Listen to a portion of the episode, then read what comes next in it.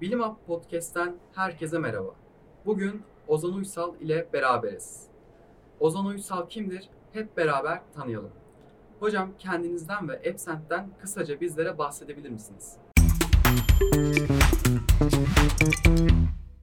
Evet, öncelikle merhabalar. Çok teşekkürler beni de davet ettiğiniz için. Ee, Ben Ozan Uysal. Ee, Aslen iOS developer olarak kariyerime başlamıştım.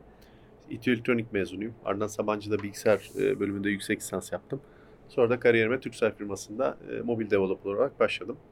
Tabii o dönemlerde daha iOS odaklı bir şey vardı, e, ortam vardı. Ben de işte iOS developer olarak kariyerime başladım. Sonradan da Android'de deneme fırsatı buldum. Ve işte hani iki platformla da ilerleyen bir mobil developer haline geldim. Ardından da Turkcell'deki çalışma şeyim bitince, sürem belli bir noktaya erişince Absent firması kurmaya karar verdim.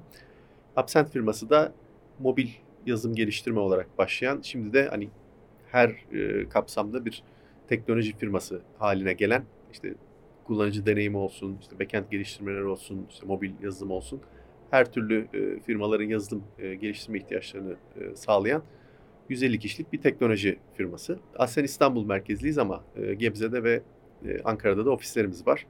E, çalışanlarımız da, çalışma arkadaşlarımız da Türkiye'nin dört bir yanına yayılmış durumda. Hani İstanbul dışından rahatlıkla söyleyebilirim. Yani %40'a varan personelimiz İstanbul dışından e, bizlerle çalışıyor. Şu anda da yani e-ticaret sektöründe çok biliniyoruz. Ondan sonra hani çok büyük e, müşterilerimiz var. Onunla beraber işte finans ve sigortacılık sektörlerinde de özellikle pandeminin yükselmesi ve bu sektörlerde mobil uygulamalara olan ihtiyaç ve ilgi artınca hani bu sektörlerde de çalıştığımız oldukça ciddi müşterilerimiz var. Onunla beraber Orta Doğu'da yaptığımız işler var. Yine e-ticaret, sadakat uygulamaları ve e, finans uygulamaları e, şeklinde. Bununla beraber de bu sene hani Avrupa ve e, Amerika bölgelerine de açılma konusunda yani Kuzey Amerika bölgesi açılma konusunda da çalışmalarımız sürüyor. Çok güzel. Ee, peki hocam mobil yazılımcılara sektörde rağbet var mı? Mobil yazılımcılara oldukça fazla e, rağbet var bu aralar. Yani az önce de bahsettiğim gibi e, bu pandeminin etkisiyle insanlar işte fiziksel mağazalara, işte banka şubelerine ya da işte acentelere, sigorta acentelerine gidemediği için hani evlerinden bir şeyler yapma ihtiyacı oldukça artmış durumda. Ve yani pandemi her ne kadar zayıflasa da hatta hani birçok ülkede son bulmuş olsa da ondan sonra yani önlemleri devam etmesine rağmen insanların hani dışarıda e, dolaş serbestçe dolaşabilse de alışkanlıkları açıkçası bizi kolay kolay terk etmedi. E, bu sebepten dolayı yani 2020 Mart'tı yanlış hatırlamıyorsam pandeminin başlangıcı. Yani 2020 senesinde yani ilk başta bir tabii herkesin ne olacağını bilememesinden kaynaklı bir durağanlık oldu ama çok hızlı bir şekilde bu e-ticarete ondan sonra ve hani mobil uygulamalar üzerinden alışverişe dönüştü. Bu yüzden e-ticaret e, sektöründe korkunç bir açık görüyoruz şu anda. Yani inanılmaz bir talep görüyoruz mobil uygulama developerlara karşı. Bununla beraber bankacılıkta da birçok uygulama özellikle orada iki tehlike vardı. Birincisi hani aynı zamanda bu yeni nesil fintech şirketleri de işte bu open banking dedikleri işte API'ların dışarı açılması ya da işte alternatif finans çözümlerinin e, hayatımıza girmesi işte özellikle mobil cihazlar üzerinden kolay ödeme yapılabilmesi gibi teknolojilerden dolayı hani bankalar hem fintech startuplarından hem de e, bu pandeminin etkisiyle şubelerden uzaklaşmanın getirdiği tehditlere karşılık olarak mobil uygulamalarına çok fazla yatırım yapmaya başladılar. Dolayısıyla yani şu anda hani mobil yazılımcıların altın yılları diyebiliriz. Yani inanılmaz bir talep var hem yurt içinde hem yurt dışında. Dolayısıyla hani mobil yazılımcının ben bilmiyorum yani iş bulamıyorsa gerçekten kendini sorgulaması lazım. Güzel. Ee, peki hocam ben mobil uygulama geliştirmeye başlamak istiyorum. Mobil uygulama geliştirmeye nasıl başlanılmalı? E, açıkçası ben yani yaptığımız etkinliklerde, katıldığımız çeşitli üniversitelerdeki etkinliklerde beni çok mutlu eden şey şu oluyor. Hani birçok üniversitede bunun zaten dersi açılmış durumda. Yani işte bugün de bir e, Konya'da bir etkinliğe katıldığımızda hani birçok arkadaş kendi üniversitesinde işte Flutter olsun, hani native Android geliştirme olsun, ondan sonra e, farklı şeylerde olsun, e, teknolojilerde olsun bir şekilde mobile dokunan bir ders olduğunu e, biliyorum. Vaktiyle bu çok azdı. Hatta ben de e, Doğuş Üniversitesi'nde başlatmıştım yaklaşık 7 sene önce. Kendi mobil uygulama de, geliştirme dersimiz işte hani native Android platform sonra iOS'te de verdik. Ondan sonra bunlarla şey yapıyordum ama yani üniversite açıkçası bunun temelinin atılması çok güzel. Hani bu temeli oluşturduktan sonra ne yapmak gerek ya da işte bu temel oluşmuyorsa da hani yurt dışındaki özellikle üniversitelerin online platformlarında hani bu tarz dersleri takip edilmesi özellikle işte Stanford'ın hep söylüyorum iOS geliştirme dersi oldukça güzel bir e, içeriğe sahip. Bununla beraber yani hem developer Android.com hem de developer Apple.com'da çok güzel kaynaklar mevcut. Özellikle işte öğrencilere Edu hesabıyla girdiklerinde hakikaten e, herhangi bir beklenti olmadan çok fazla kaynaklar e, sağlıyorlar. Bunun dışında hani Udemy'yi çok duyuyorum. Hani insanlar takip ediyor ama orada biraz şey karmaşası var açıkçası. Hani e, eğitimlerin kalitesiyle ilgili bir soru işareti varmış gibi hissediyorum. Hani izleyenler özellikle eğitimleri takip edenlerden aldığım e, yorumlara göre. O yüzden hani biraz isim yapmış ve nasıl diyeyim yani eğitimlerine hazırlanan her detayını e, hazırlamış olan eğitmenleri takip etmekte yani sadece ünlü olması değil biraz da derinlemesi bilgi sahibi olması dikkat etmekte fayda var. E, onun dışında da zaten işte hani Medium ya da işte internetteki çeşitli blog e, kaynakları da güzel bir şey oluşturabilir. Teşekkürler. Ee, Birçok insanın hakkında şu soru var. Cross platform nedir ve native geliştirme nedir?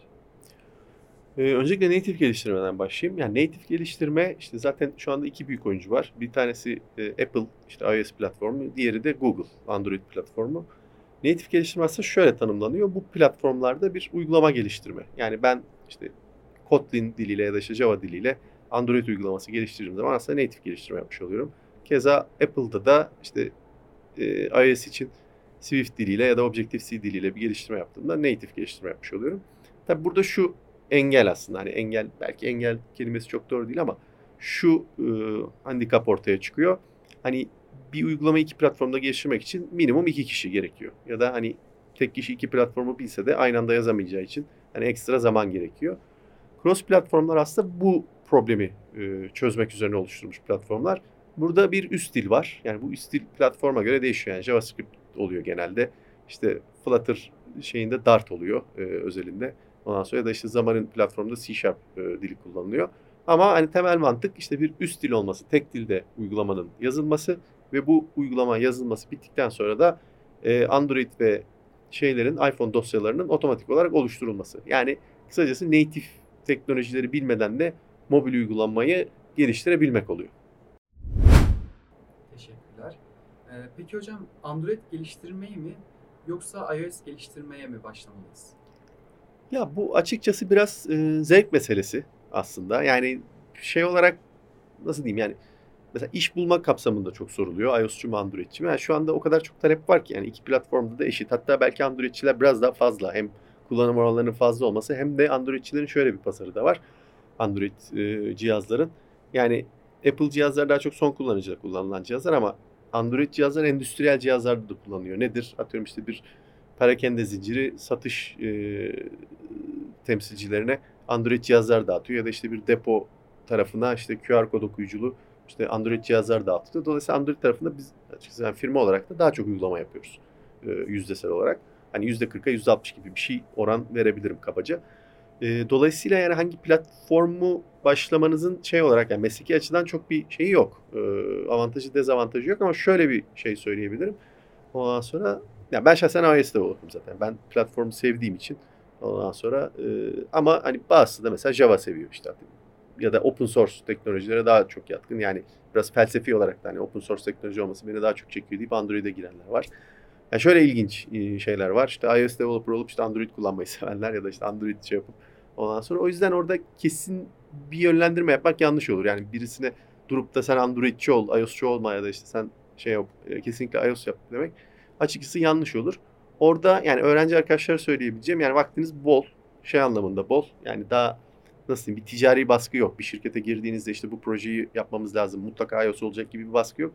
Dolayısıyla kendiniz deneyip hangi platformun size daha uygun ya da yakın e, olduğuna karar verebilirsiniz. Yani bence seçim bu şekilde yapılmalı. Teşekkürler. Ee, peki hocam gençlere söylemek istediğiniz bir şeyler var mı? Ya gençlere söylemek istedim. Yani gençlerde ben biraz şunu görüyorum açıkçası. Özellikle hani sosyal medyada falan yapılan tartışmalarda da biraz teknoloji odaklı e, şeyler yapıyorlar. Nasıl diyeyim? Hani fanboyluk değil? Yani taraftarlık aslında biraz yapıyorlar. Yani işte atıyorum Android işte iOS'u döver. işte iOS Flutter'a çembe takar. işte Flutter React'a e, kafa atar falan gibi tartışmalar maalesef şey oluyor. E, ya burada biraz şey olmak lazım. Daha hani konuya açık e, bakıyor olmak lazım. Ne anlamda? Yani değişiklikleri ondan sonra adapte olabiliyor olmak lazım. Yani günün sonunda işte bir 15 sene önce neticede ne Apple vardı ne Android vardı. Belki bir 5 sene sonra hani bambaşka bir teknoloji olacak. Hani mobili bile e, aşacak teknolojiler gelecek. Hani yapay zeka gelişecek, bütün şeyleri yok edecek. Ondan sonra mobil cihazlara olan ihtiyacımız ortadan kalkacak. Ya da işte cihazlar şekil değiştirecek. Hani farklı işletim sistemleri gelecek. Belki embedded cihazlar e, ön plana çıkacak. Atıyorum hepimiz C++ yazmak zorunda kalacağız. Yani bilemeyiz açıkçası. Ama önemli olan şu benim gençlere tavsiyem. Yani temeliniz sağlam olduğu sürece istediğiniz e, tarafa yönelebilirsiniz. Yani farklı bir yere geçişiniz kolay olur. Benim işte yüksek lisans hocam hep şey derdi. Yani 2-3 saat içinde başka bir dilde bir şeyler üretemiyorsan yazılım dilinde ondan sonra problemi daha temelde aramak lazım derdi. Bence bu çok hani doğru, isabetli bir söz. Ondan sonra ben de buna katılıyorum sonuna kadar. Yani insanın temeli sağlam olduğu sürece atıyorum işte yarın öbür gün embedded cihazlarla da çalışabilir. İşte yapay zeka tarafına da yönelebilir. Ondan sonra farklı bir dilde de atıyorum işte native biliyorsa cross platform'a yönelebilir. Hani cross platform biliyorsa native'e yönelmesi gerektiğinde hani oraları hızlı bir şekilde kavrayabiliyor olması gerekir. Dolayısıyla biraz hani işte teknolojinin bu hype diyorlar. Belli bir pazarlama tabii bu işin arkasında pazarlama da var. Gençler biraz bunu şey yapamıyor, hissedemiyor. Bunlar neticede ticari projeler günün sonunda. Atıyorum işte Python'u Python öne çıktı diye değil de ya bak Python'u yapay zekacılar daha çok kullanıyor. Niye acaba kullanıyorlar? Yaklaşımıyla e, şey yapmak, takip etmek bence daha olumlu olur. Dolayısıyla gençler biraz hani hype'lara çok kapılmasınlar. Ya ister istemez gençliğin şeyiyle ondan sonra kapılıyor insan. Ya ben de kapılıyordum bu arada bu şey değil. E, ayıp değil. İşte hani şey lafı vardır ya hocanın dediğini yap, yaptığını yapma. Ondan sonra biraz o şey var. Yani hype'lardan biraz uzak durup daha işin temeline yani bu teknoloji niye böyle gelişti işte bu yapay zekacılar niye Python kullanıyor? Niye Objective-C vardı da şimdi Swift var? Yani Objective-C'nin neyi, nesi kötüydü gibi soruları aslında biraz sorup hani teknoloji neyi çözüyor ve gerçekten bir şey çözüyor mu? Çünkü bir anlamda da teknoloji çöplüğü de var. Yani ne projeler çöpe gitti, büyük şeyler, değişimler yaratacağı söylenen. Ondan sonra mesela onlar niye çöpe gitti? Çünkü gerçek bir problemi çözmüyorlardı aslında. Aslında hype'tan biraz da kastedilen bu açıkçası. Dolayısıyla gençlere o anlamda biraz dikkat etmelerini ve temellerini sağlam tutmalarını tavsiye verebilirim. Teşekkürler. Bize ayırdığınız vakit için teşekkür ederiz. Ben de teşekkür ederim davetiniz için. Çok sağ olun.